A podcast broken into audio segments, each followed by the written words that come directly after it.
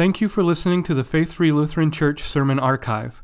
Today's sermon for the ninth Sunday after Trinity, August 14th, 2022, is preached by Pastor Jason Goodham. If you have questions or comments regarding today's message, please call the church office at 612 824 5527 or visit our website at faithlutheran aflc.org. Can be found on page 1619 in your Pew Bible if you'd like to follow along. Reading in Jesus' name, Luke chapter 12, verses 49 through 56. I came to cast fire on the earth, and would that it were already kindled. I have a baptism to be baptized with, and how great is my distress until it is accomplished. Do you think that I have come to give peace on the earth? No, I tell you, but rather division. For from now on, one house, in one house there will be five divided, three against two, and two against three. They will be divided, father against son, and son against father, mother against daughter, and daughter against mother mother in law against her daughter in law, and daughter in law against mother in law. He also said to the crowds, When you see a cloud rising in the west, you say at once, A shower is coming. And so it happens. And when you see the south wind blowing, you say, There will be scorching heat. And it happens. You hypocrites, you know how to interpret the appearance of the earth and sky, but why do you not know how to interpret the present time? Heavenly Father, these are your words, and your word is truth. We pray that this morning you would sanctify us in the truth, that you would convict us of sin in our lives where that is necessary, and that you would comfort and encourage us with the promises of your gospel. In your name we pray. Amen. You may be seated. Imagine with me, if you will, for just a moment, an image that I'm not sure will be too terribly difficult for any of you to conjure up in your minds. There's a man with raggedy clothes and an unkempt beard and wild eyes and a fiery voice, and he's wearing a sandwich board with a message that he proclaims loudly The end is near. We've all seen this man portrayed in film and on TV before. Although you don't see much of it anymore, at least recently, maybe all those guys have moved online Twitter seems to be a breeding ground for alarmists like that.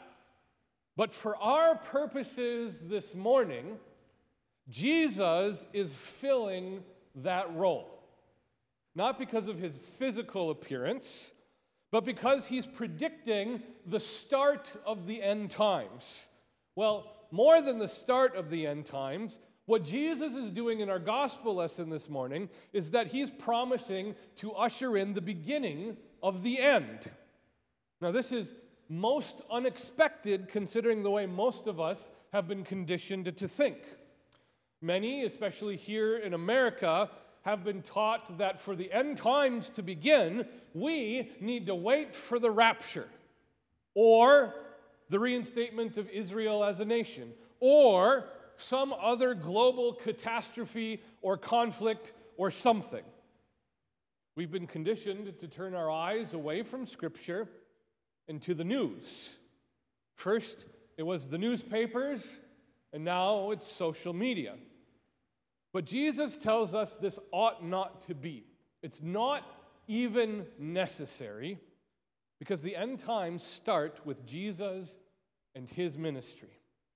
The next surprise is how Jesus characterizes that ministry. He opens the gospel lesson by saying, I came to cast fire to the earth, and would that it was already kindled. Jesus here literally preaches a fire and brimstone message. So, what's going on here? For those of us who have been conditioned to think about the end times in a certain way, with certain terms, Jesus' words here are a mystery. They're incredibly difficult to comprehend.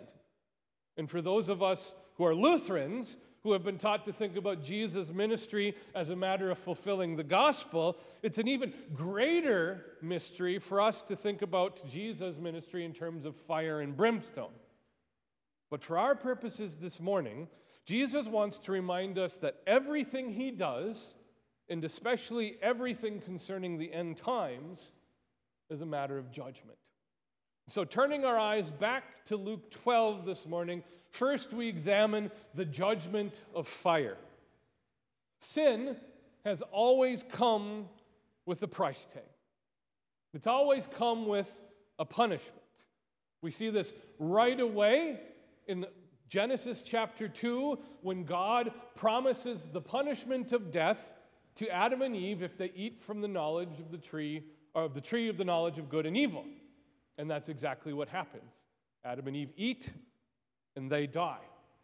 And this punishment is exactly the reason God sends his son to the world in the first place.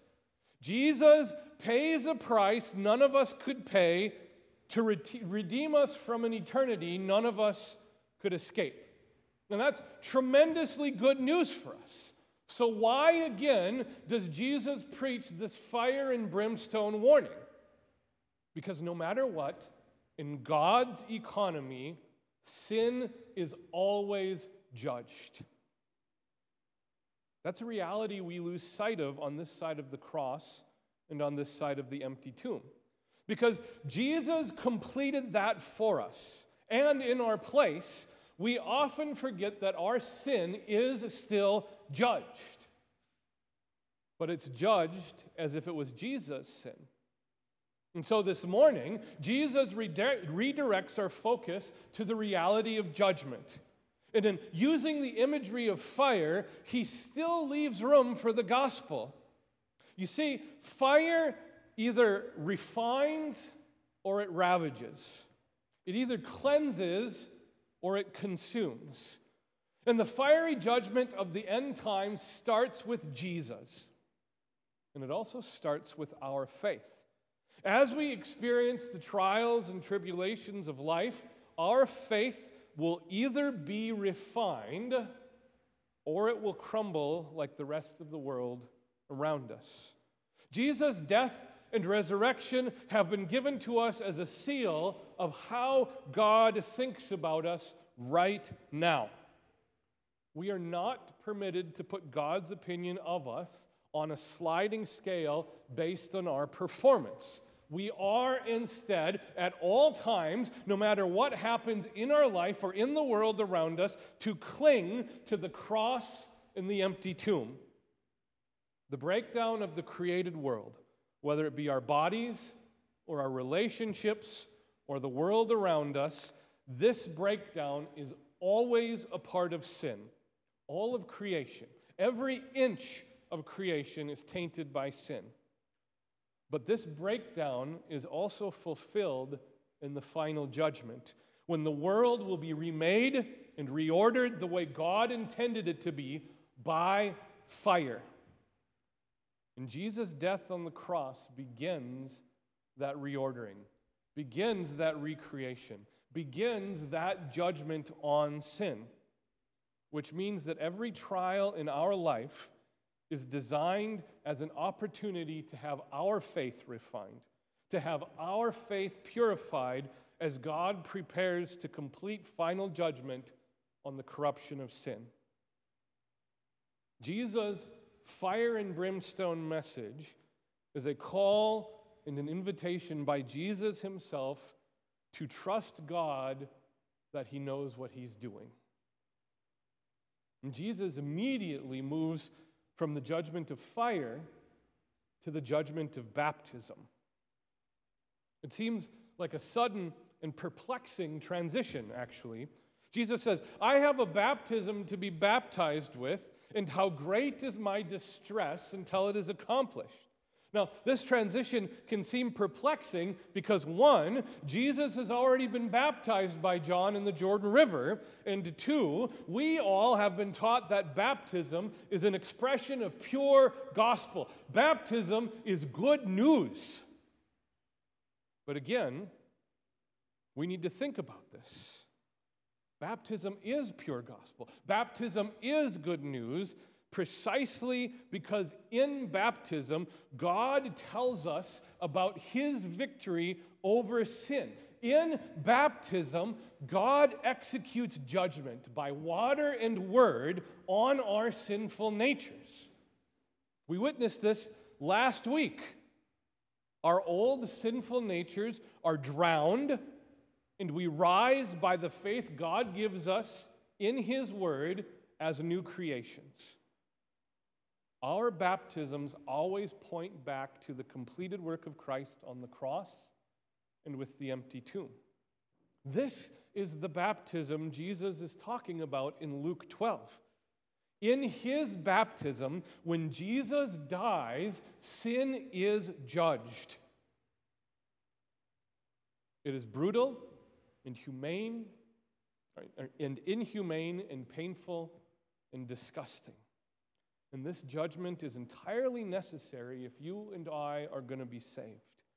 As Jesus dies on the cross, the consequences and effects of sin die with him. Death is overcome, and Satan is defeated. And as Jesus rises again, he rises to give us life, eternal life. And our baptisms seal this reality for us as we wait for eternity. But just as Jesus' death and resurrection, and just as our baptisms are one time events, that doesn't mean this judgment stops, that it ends. We still sin and we still struggle with sin. And so, the daily activity of a Christian, as we live in the reality of baptism, is repentance. And each day, as we repent of our sins, we reenact our baptism. We put our old sinful nature to death. We die daily. And then each day we rise by faith as new creatures, children of God, by His promise in His Word. In our lives, sin continues to be judged and overcome because Christ succeeded and completed the baptism of the cross. And finally, we come to the last type of judgment Jesus describes. God's judgment against sin isn't always so dramatic or cinematic as a purifying fire. Sometimes it's more subtle, but still painful. Jesus' third way of defining judgment in this passage is to talk about the judgment of division. Do you think that I have come to give peace on earth? No, I tell you, but rather division. For from now on, in one house there will be five divided three against two, and two against three. They will be divided father against son, and son against father, mother against daughter, and daughter against mother, mother in law against her daughter in law, and daughter in law against her mother in law.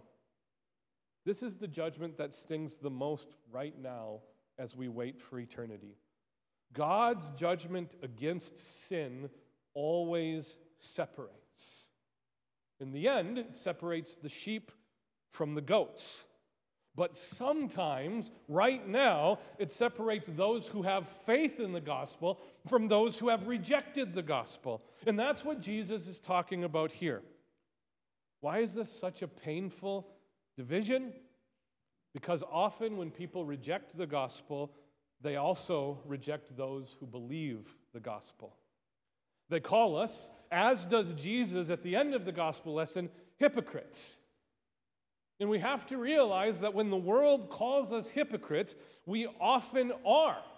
If we, in our Christian faith, expect others to change their sinful ways without expecting it from ourselves. If Christianity devolves into merely a moral system, Christians will always be hypocrites because we are always still sinners. But more than that, people reject the gospel because the reality of God's judgment against sin means that we have to acknowledge that we're sinners, that we're wrong. And people aren't good at doing at admitting that they're wrong. We're not good at it at all. Just watch a two year old have to apologize for wronging someone. I think honestly, all this boils down to the reality that our sinful understanding of righteousness involves us being right. And if you're no longer right about something, it means, at least in our minds, that you're no longer righteous. So, if God calls something sinful, excuse me, and Christians join in that, People who are doing the sinful thing react against it. And they reject the gospel, and they re- reject Jesus, and they especially reject Christians. And this rejection can be painful because it involves loved ones, family members, and friends. But the judgment is necessary. God is perfect. He cannot and does not tolerate sin. Bible tells us he hates sin. So, how do we respond to God's judgment this morning? How do we cope with the pain and trials of our faith and the division that separates us from those who reject the gospel? We take Jesus' advice at the end of the gospel lesson and we recognize the times. When Jesus preaches the end times, it's not a panic inducing, the end is near sort of preaching. But rather, Jesus announces the coming of the end times as an invitation to us to cling to the reality of the gospel and then turn and proclaim that reality to all who God brings in our path. Jesus, with his death and with his resurrection, has ushered in the end times. There is nothing right now that is stopping Jesus from returning and executing final judgment except for his grace and his mercy to let the gospel be proclaimed. Sin has already been judged. Satan has been condemned and he stands defeated. But Jesus, with his de- death and resurrection, has given us a lifeline. Jesus has made our sin his own. Jesus has overcome the punishment of death in our place. Jesus has conquered. And so now we live day by day by faith and for all eternity. And that eternity is what sustains our lives. And that eternity should be the content of our message to the world around us. The end is near, yes, but rejoice. The end is something Jesus has bought and paid for, for every single one of us. Amen. And now may the peace of God, which surpasses all understanding, guard your hearts and your minds in Christ Jesus our Lord. Amen.